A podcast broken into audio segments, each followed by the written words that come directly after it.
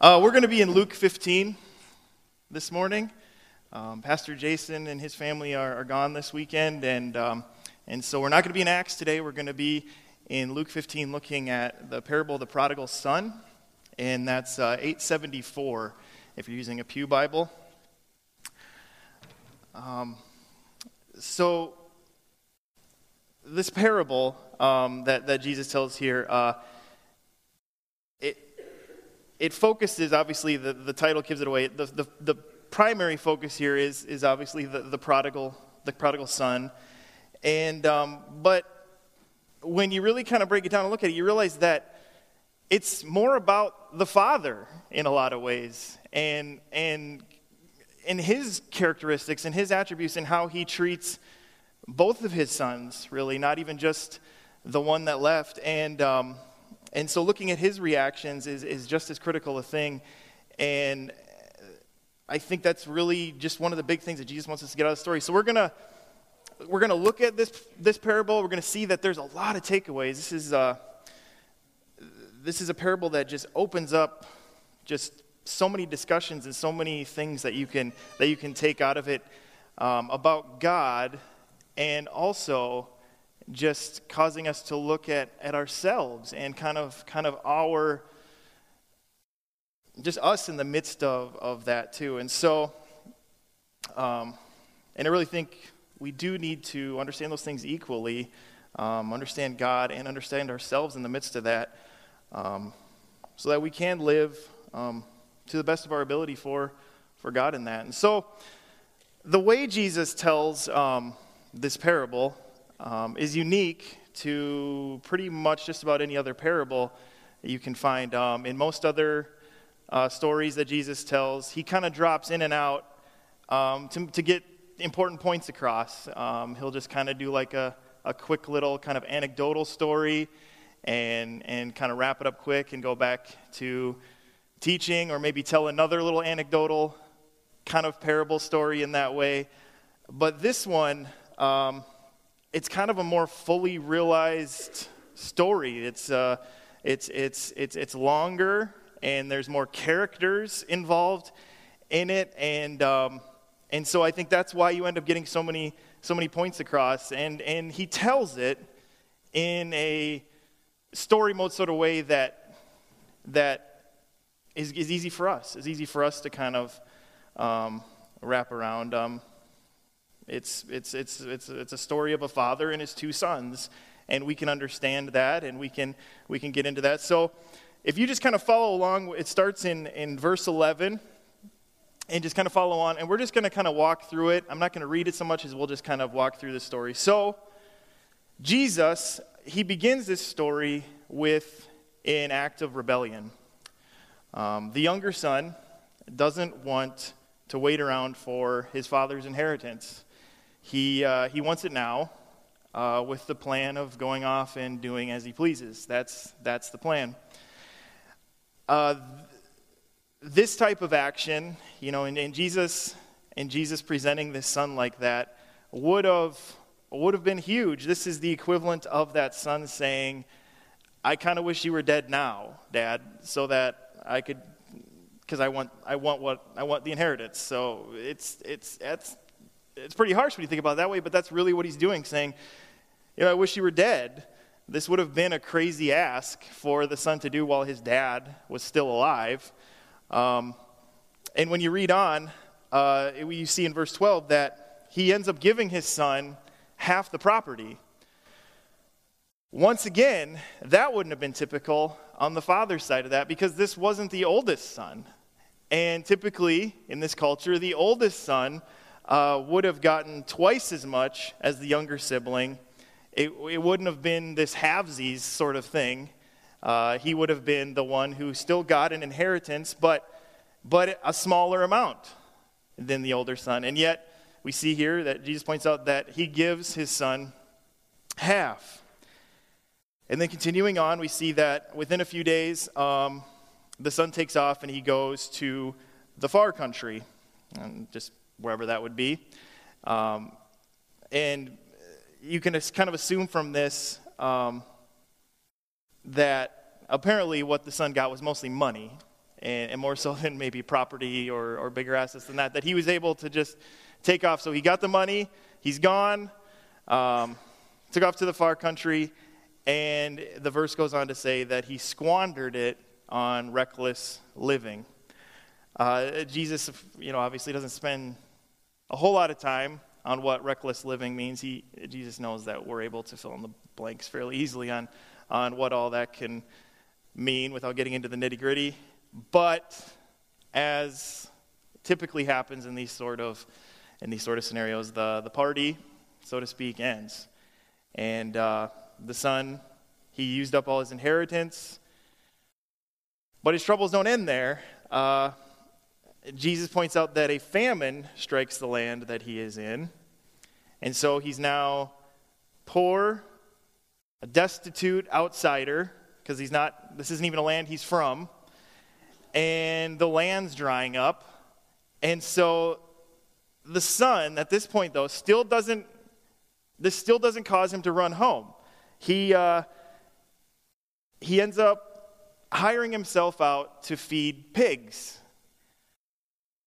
This is another crucial point in this story when you think about the audience Jesus is telling this to. Um, swine, pigs, in the Jewish culture were an unclean animal.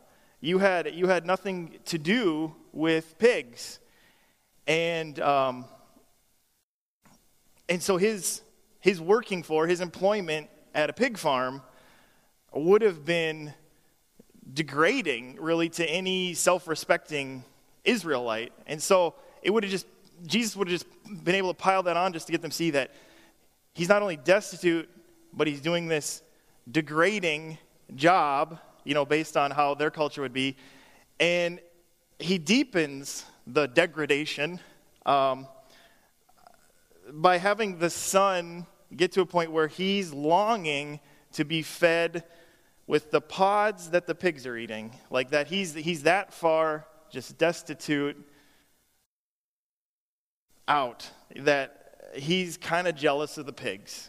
And so it's, it, you know, just, so Jesus has set, painted this complete picture of this son and, and this scenario that he's in.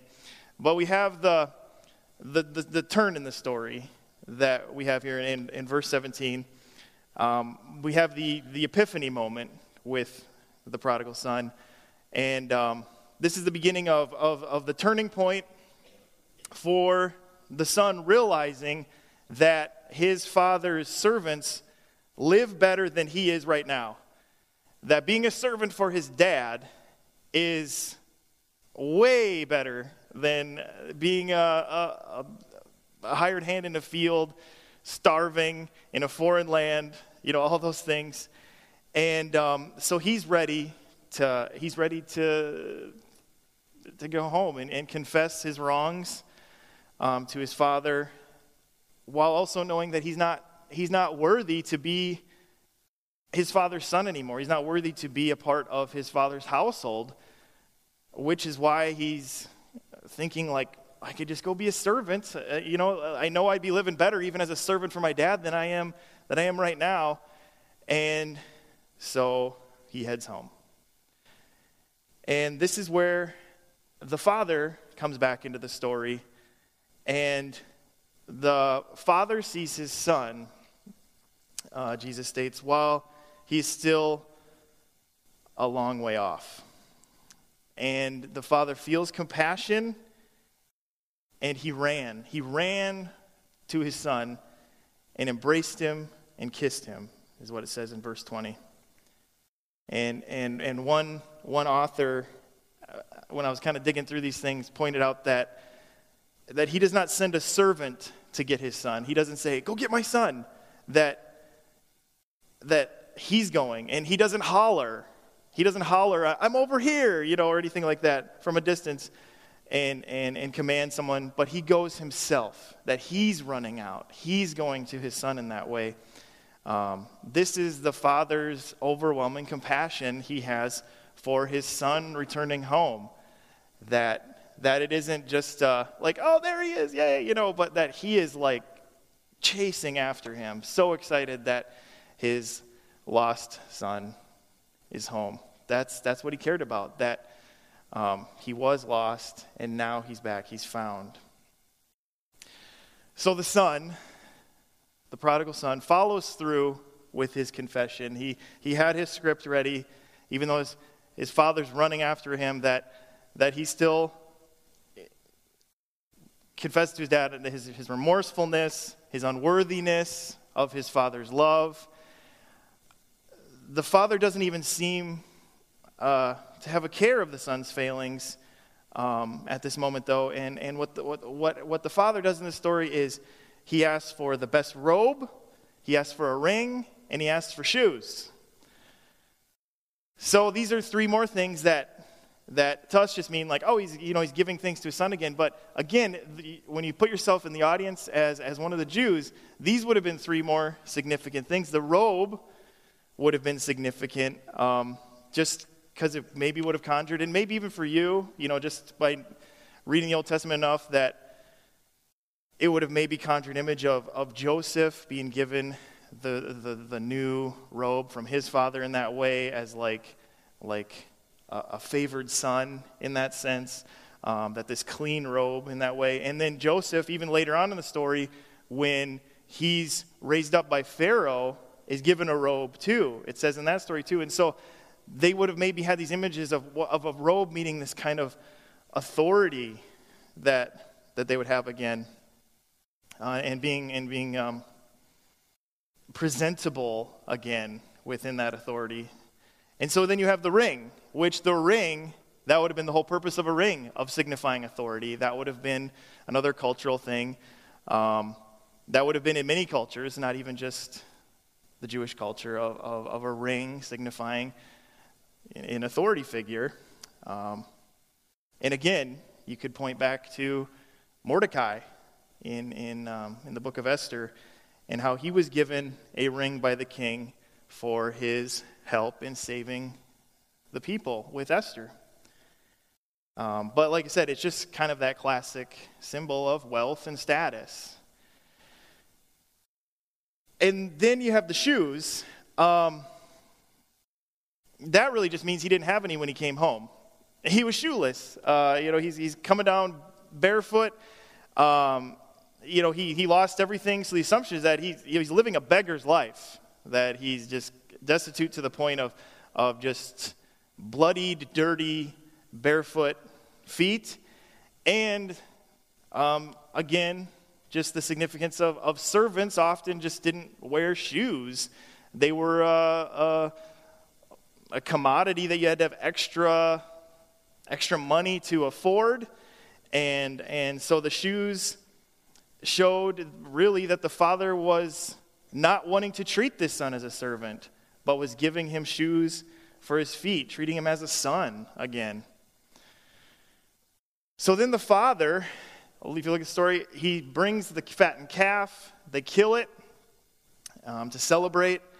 And um, again, just bigger picture of just so excited of his son's return that he wants to have the best party with the best food possible. Um, and, and verse 24 really, really sums up where the father's at that my son was dead and is alive again. And so that's cause for a big shindig. You know, we're going to we're going to party it up that my son is home. So we have the father here. He uses that term, my son was dead. And it really points us back to seeing the beginning of the story where that is kind of how the son was willing for it to be that that I wish you were dead sort of way like this splitting off the complete breaking apart of the family in that way um, and going and doing what he chooses um, and so this son on the, fa- the father the way he's looking at it too now is that he's not treating his son as dead either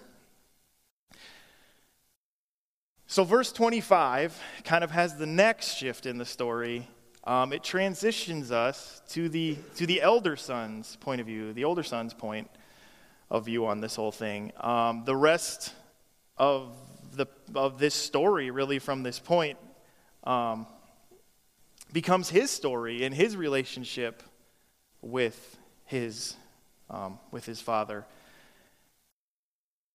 Jesus has in, his, in the story here the son coming in from the field, um, which is a character choice that Jesus purposefully put there, of course, um, to set the tone for who this son was that he was the hardworking son, the son who was there, he was out working, doing what his dad wanted. That, that, that character choice was Jesus, in his wisdom, just making sure you saw that this son was there. He was dedicated, he was responsible. Um, just set the tone for who this son's going to be in the story. So the elder son, he sees what's going on, and uh, it states that he's disgusted and he's angry. He refuses to even go into the house because of how absolutely disgusted he is at what his father is doing in this point. And, and of course, you know, when you look at this, and, and, and again, just when you look at the different Bible scholars who, who've broke this up, you know, it's really, um,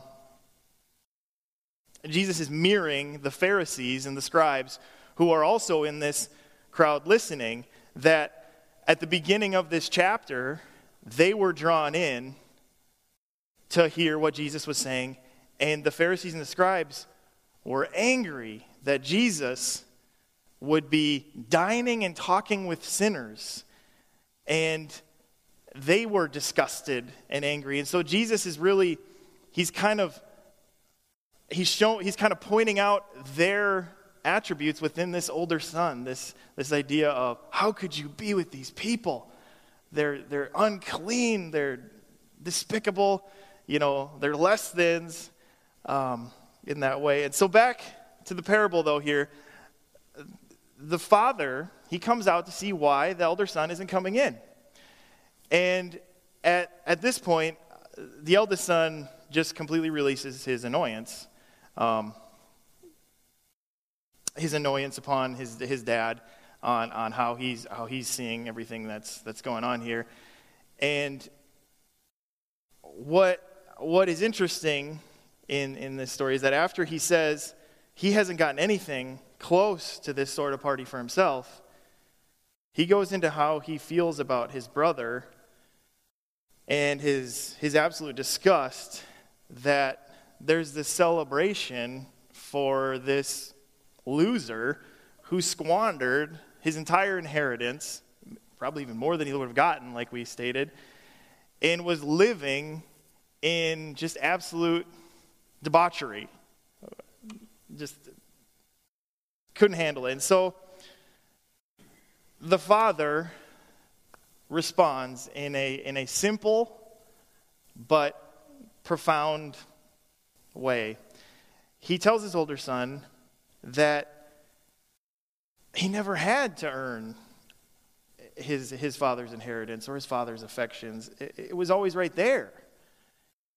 That his complaining is, is silly, it's, it's, it's, it's needless, um, as, as nothing's changed. That the father's joy over his, his lost son returning with, with this attitude of, of repentance and remorsefulness, um, it, it, it, it trumps anything that the father could hold over, hold over that son.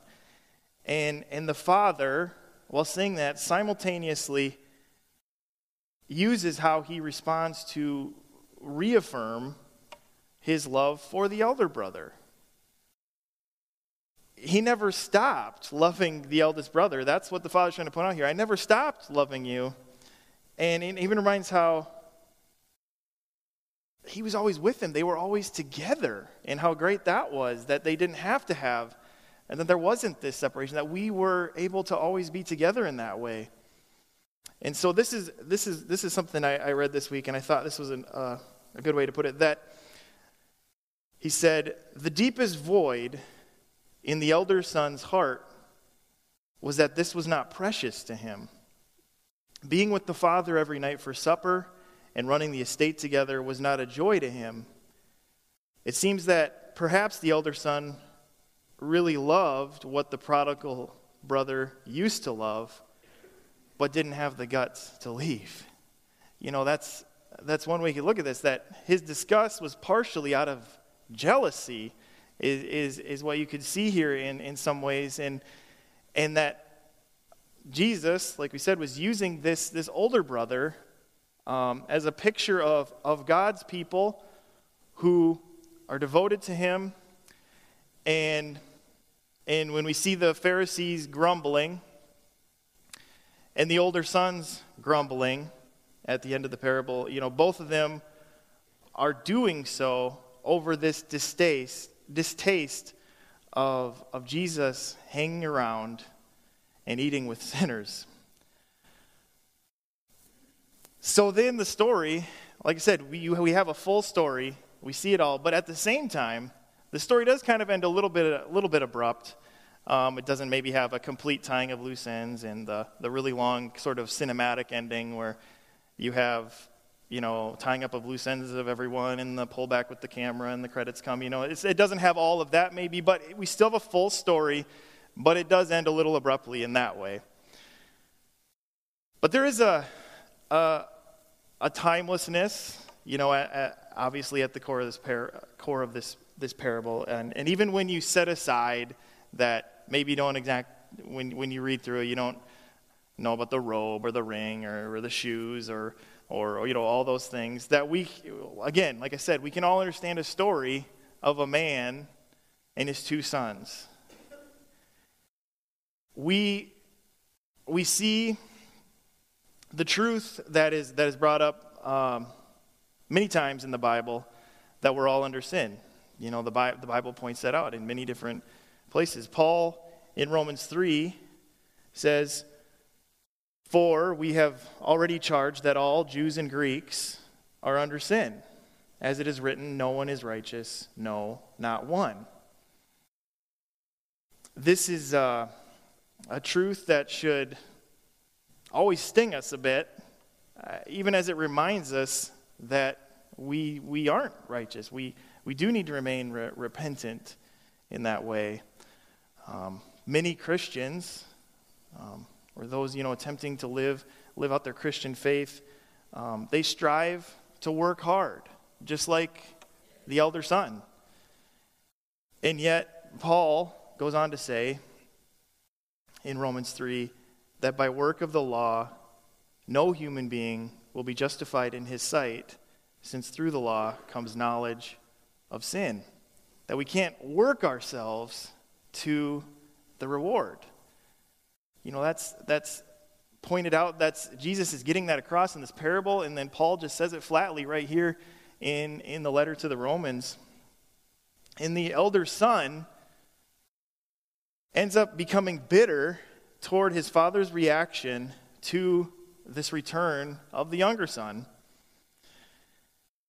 And that is something that we can all battle when we see God sometimes save a certain person that, that we have to remember that all of us are dependent on God's grace and that all good things come from Him.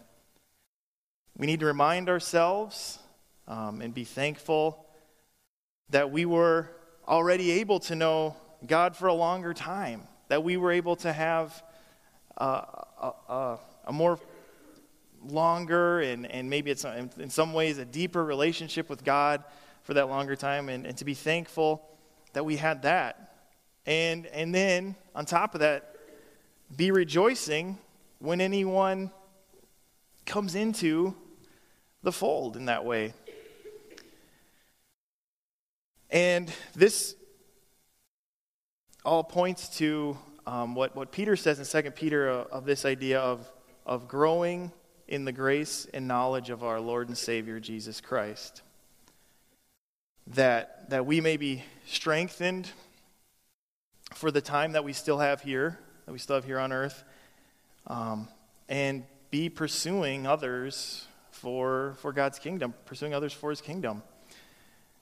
Every, um, every moment those not in Christ have is God showing his, his patience and so that they may have time to repent, to see God and, and, and, and Jesus. So we must pray um, that God uses us um, to be an aid in that pursuit, that we are instruments, um, instruments and, and, and, and vessels used by God, and to not be barriers against those seeing, um, seeing God in those ways. And so now, as we prepare to come to um, the table here and celebrate communion, and the worship team can come up and, prepare to lead us for that, I hope that you, you think of this table, the communion table, as, as a place that's a place equally of repentance and celebration. That believers come to this table not because we did enough to be worthy and so now can come, but that God ran toward us and embraced us and brought us into his, into his house through the sacrifice of, of his son, Jesus. And that's, that's, that's what makes us worthy to come to this table, which is why that's what we celebrate this table, is, is Jesus and his sacrifice for us. And so I now ask the elders who are helping with, with communion to come up and help us with that as, as we um, prepare to take the bread and cup together.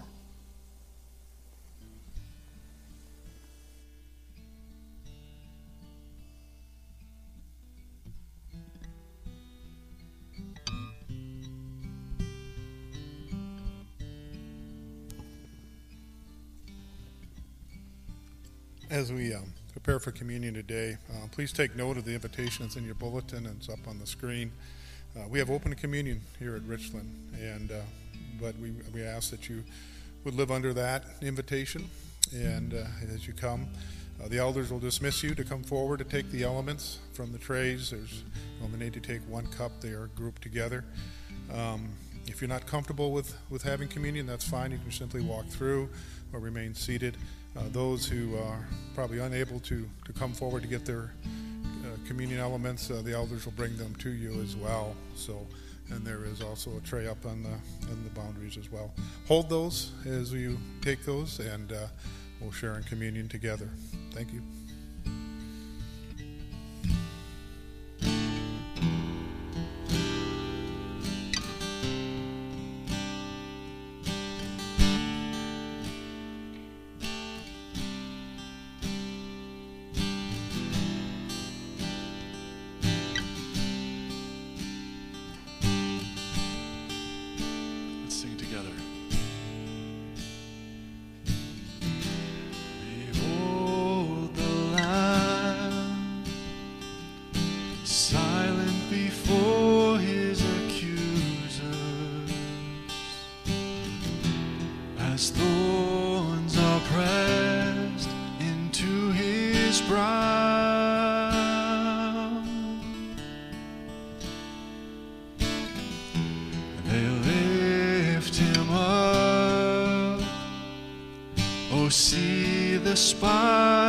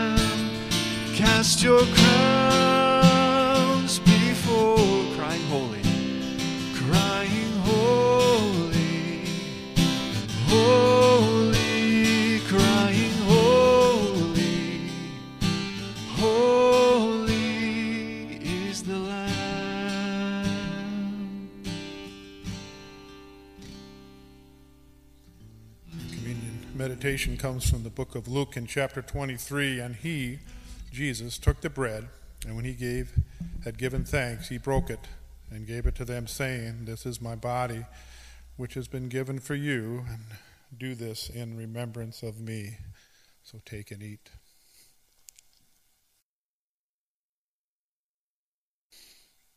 And likewise, Jesus took the cup after they had eaten, saying, this cup that is poured out for you is the new covenant in my blood.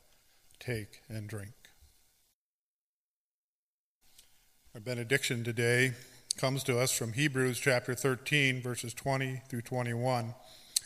Now may the God of peace, who brought again from the dead our Lord Jesus, the great shepherd of the sheep, by the blood of the eternal covenant, equip you with everything good that you may do his will working in us that which is pleasing in his sight through Jesus Christ, to whom be the glory forever and ever and ever.